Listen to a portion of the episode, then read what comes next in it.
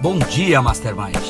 Mais um dia para termos novas atitudes e melhores resultados. Você está ouvindo uma série de mensagens com base nas informações do livro Capitão da Minha Alma, Senhor do Meu Destino. Seja dono da sua própria mente.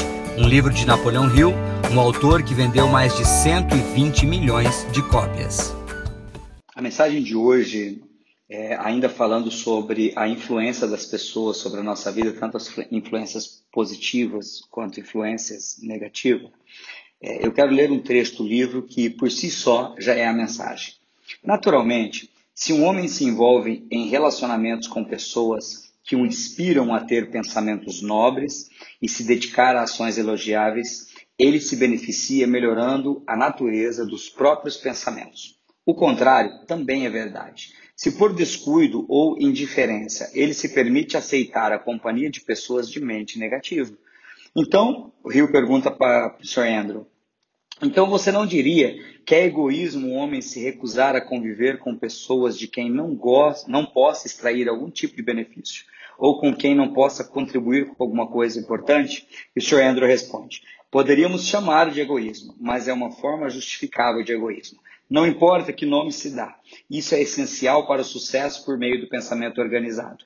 Um homem não hesita em escolher o melhor alimento possível para o seu corpo físico, mesmo sabendo que há pessoas necessitadas até da comida mais básica.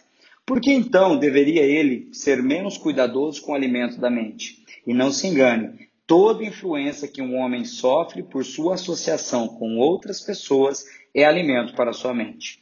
Já vi mendigos pegando comida descartada em latas de lixo, mas também vi homens que não eram mendigos pegando da mente de seus associados alimento mental, que era mais prejudicial a seu bem-estar que comida encontrada no lixo.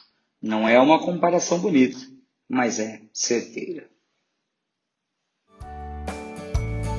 Quem deixa essa mensagem é o instrutor e diretor distrital da Fundação Napoleão Hill e dos treinamentos Mastermind no sul do Mato Grosso do Sul, Rony Peterson. Que Deus te abençoe sempre e até a vitória sempre!